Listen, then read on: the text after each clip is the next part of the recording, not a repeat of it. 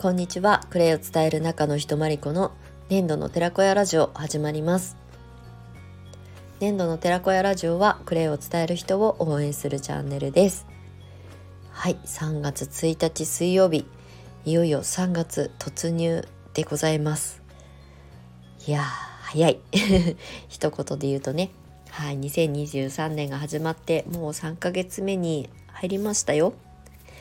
ねあの3月ってね年度末だったりとかまあ、新しい環境に飛び込む方も多いと思いますし新しいチャレンジをね選択される方もあの少なくないんじゃないかなと思うんですが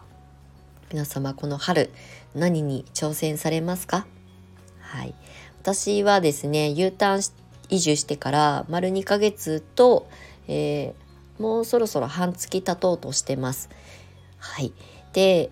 まあ、1月12月にね去年の12月に移住し U ターンしてきてまあ1月2月はまあぼんやりというかゆっくりとあのあんまりこうアクセクせずに発信作業だったりとか時々オンラインレッスンをねあのお申し込みいただいた生徒さんに対してあのレッスンさせていただいたりとかあとはあのクレイカフェのメンバーさんとミーティングしたりとか卒業生のコンサルのオンラインセッションしたりとかっていうことで、まあ、ゆるーくお仕事はさせてもらっていましたでもね昔に比べたら本当にゆるゆるなあの仕事の仕方になってたんですねこの2ヶ月は特に。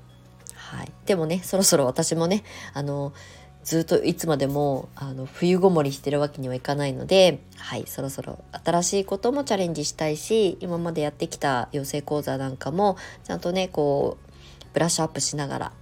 やり続けていきたいなと思っているその、えー、第一発目に新しいチャレンジとしてアルバイトをあのすることになりました。はいであの今はね実家に住ませてもらってるので別に生活に困ることはないんですがなのでねいっぱいたくさんお金を稼ごうっていうことではなくてまあお家の中で大体ねパソコンに向かってあの発信作業したりとか、まあ、あの文章を書いたりとかっていうのが私のメインの今仕事になってるんですけどそれだけだとね誰ともコミュニケーションを取ることがないので、うん、ミーティング以外はねそうするとねこうコミュニケーション力も落ちていくしっていうのもあるしあとやっぱりこうせっかくこの田舎茨城県笠間町に帰ってきたんだったら、えーと、その農業だったりとかに関わるようなあのお仕事をしてみたいなって U ターン前から考えていたので、まあ、その当時から見つけていた農家さんがねたまたままあ、あの募集がなくても私は「すいませんバイトを募集してませんか?」て電話かけちゃうぐらいの人なのであの暖かくなったら やろうかなと思ってたんですけど、まあ、たまたまね本当に見つけたあの求人サイトでそこの農園さんがね募集出してたんですよ。はい、あの今3名募集してますっていうことでねあれ？と思ってすぐねポチってあの面接をねお願いさしたんですけどまあそれに昨日行ってきました。でまあその現場でねすぐ採用していただいたので今月の末からあの農園さんの、えー、袋詰めとかねあのお野菜の出荷をするための剪定だったりとかっていうそういう手作業のあのアルバイトなんですがこれがあの正式に決まって今月末から週2回ぐらいなんですけど、まあ、短時間なんですがお世話になることになりました。なんかね農園で働くっていうのはさすがの私も今まで経験がなかったのでちょっと楽しみです。はい、そこで働いてらっしゃる方も陶芸家さんがいたりとかするんですって。あの陶芸をやりながらあのえーと、空き時間にねお仕事されているっていうまあ今の時代の働き方ですよね副業ですよね。でなんかねすごく明るい職場でなんかこう私が車でねその面接会場というかその農園さんに行った時にみんながね本当にすごい皆さんが「あこんにちは」って言ってすっごいねあの声をかけてくださるんですよ。うん、なんかねすごく良かったですあ気がいいなっていうか人がいいなっていうふうに思ったので、まあ、月末からですけど働くのちょっと楽しみです。はい、あのちゃんとねあの決まった時間に4時間ですけど働けるかどうかちょっと不安ですけどはいちょっと楽しみにしております。はい、で今日はですね本題なんですけれどもえ、ー、と前回まではクレイを伝える人のコツシリーズで第6弾までお話をさせていただきました。まあこのコツシリーズはね、また続けていくんですけれども、今日は一回中休みということで、あの、うちの教室の話なんですけど、うちの教室に通ってくださってる生徒さんたちをこれまであの受け入れをさせていただいて感じたことと、えっ、ー、と、クレイを学ぶ人ってどういう人なのかっていうことをねちょっとシェアしていきたいなっていうふうに思いますあのクレイセラピストを私はまあ、自分の生き方働き方としてずっと発信してきてもう今年で10年目に入りますこの3月で。であのだからねすごくクレイセラピストイコール企業とかねクレイセラピストはビジネスとして私は向き合ってきたのでそういう発信がすごく多かったんですよね。まあそれは今も変わんないんですけど基本的な部分はね。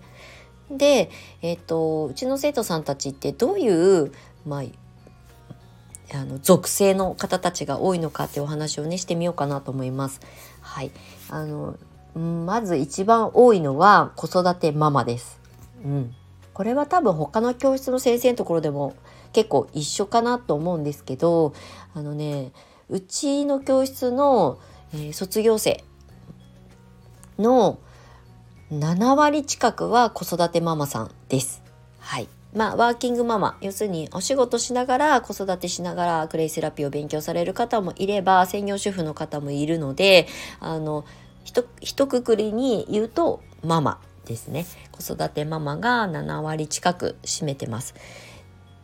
であの次がフリーランスでお仕事をされてる方ですね。あのサロンをされてる方だけじゃなくてヨガの先生だったりとかヘアメイクのお仕事をされてる方とか、まあ、子育てママもそこにかぶってきたりとかするんですけど、まあ、一応区分けをすると,、えーとフリーランスで自分で何かコンテンツを持って発信されてる方。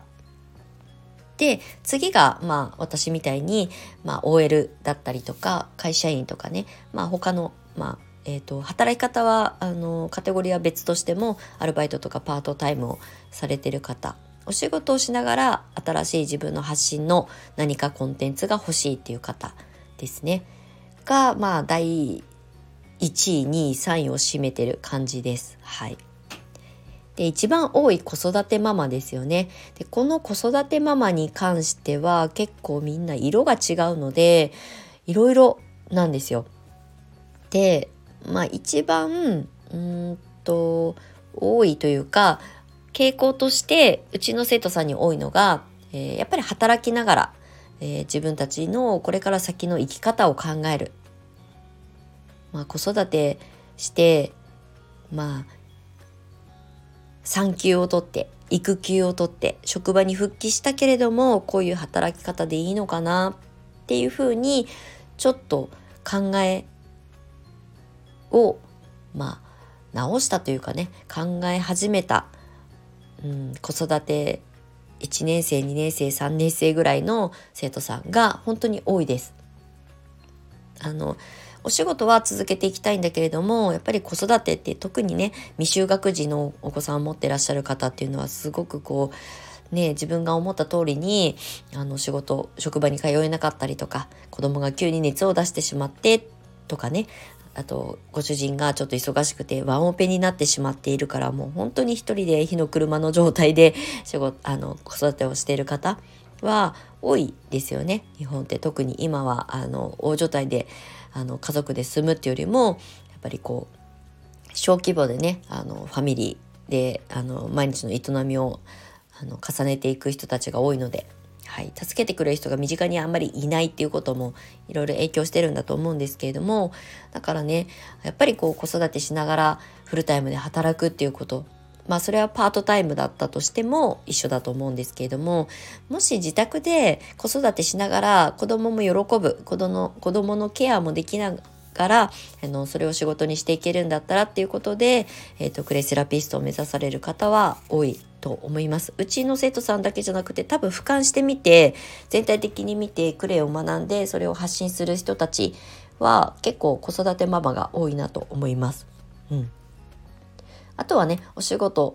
まあしながらワーキングママしながらまあ、生き方働き方のことを考えて肘をどこに置いていくかということを考えて、まあ、家でできること、まあ、大好きなクレイのことを発信して喜んでくださる方がいてそれが仕事につながるんだったらちょっとずつ肘を変えていきたいなっていう働き方のシフトチェンジをされたいっていう方も、まあ、少なくないですねうちの生徒さんは特に。はい、っていうのが子育てママの、まあ、ざっくりとした属性ですね。はい、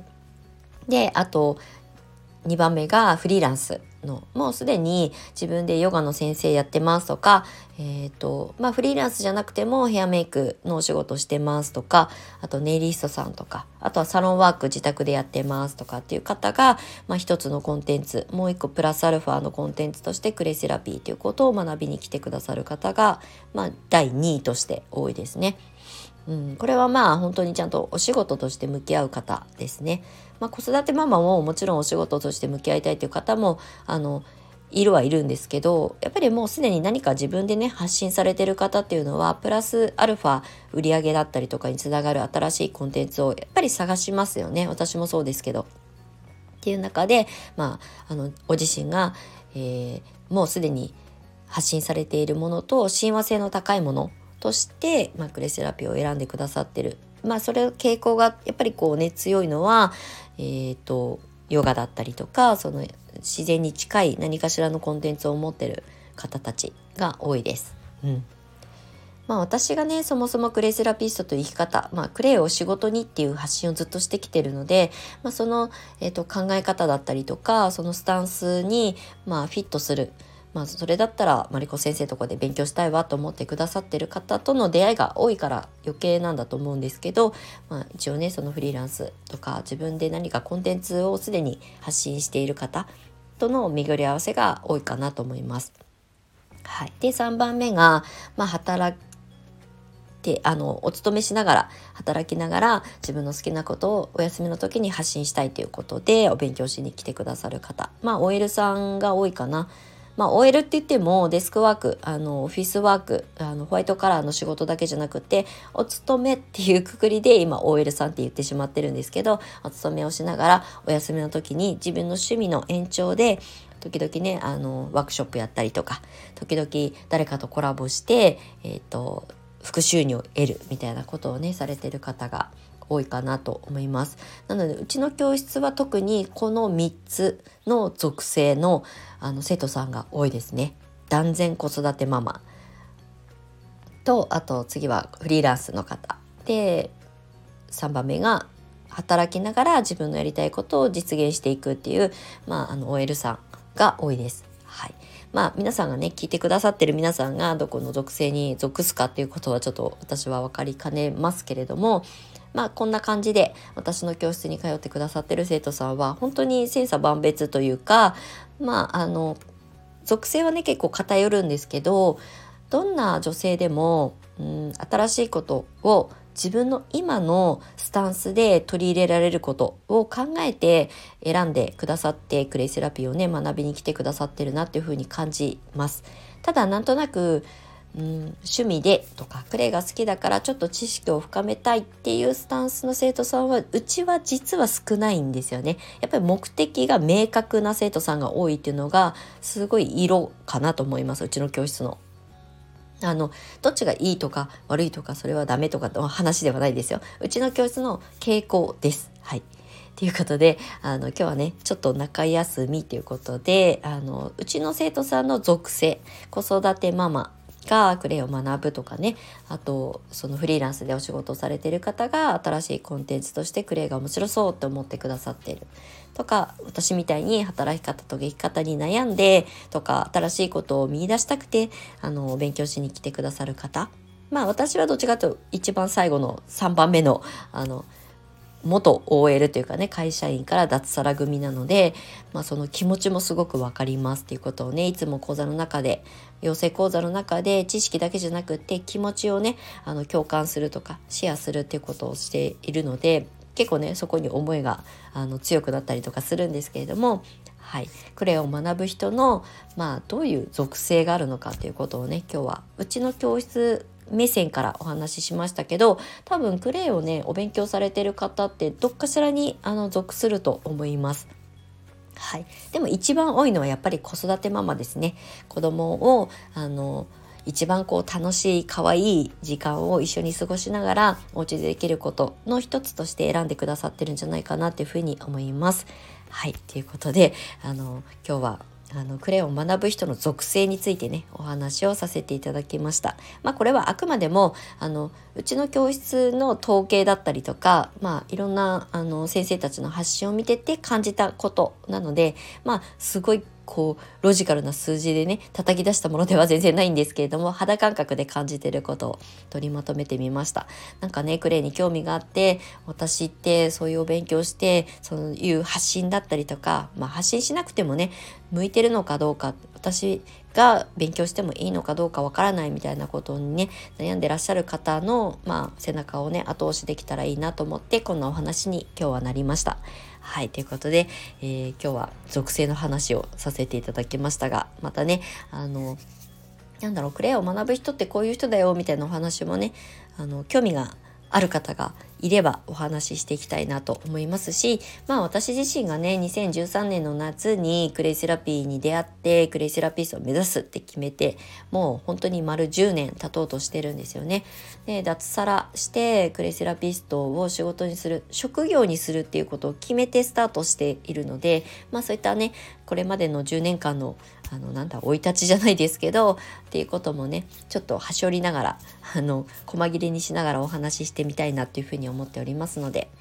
クレイを伝える人のコツだったりとかあとこう属性だったりとかどんな生徒さんがいるのかっていうこともねお話ししていきたいと思います。はいということで今日も長い長い収録になりましたが3月最初の、えー、収録配信はクレイを学ぶ人の属性って何なの？どういう人たちなの？っていうことをねお話しさせていただきました。新しいことにチャレンジされたい方は是非あの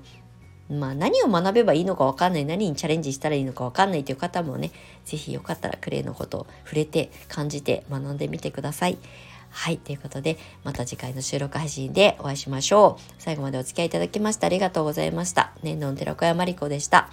またね。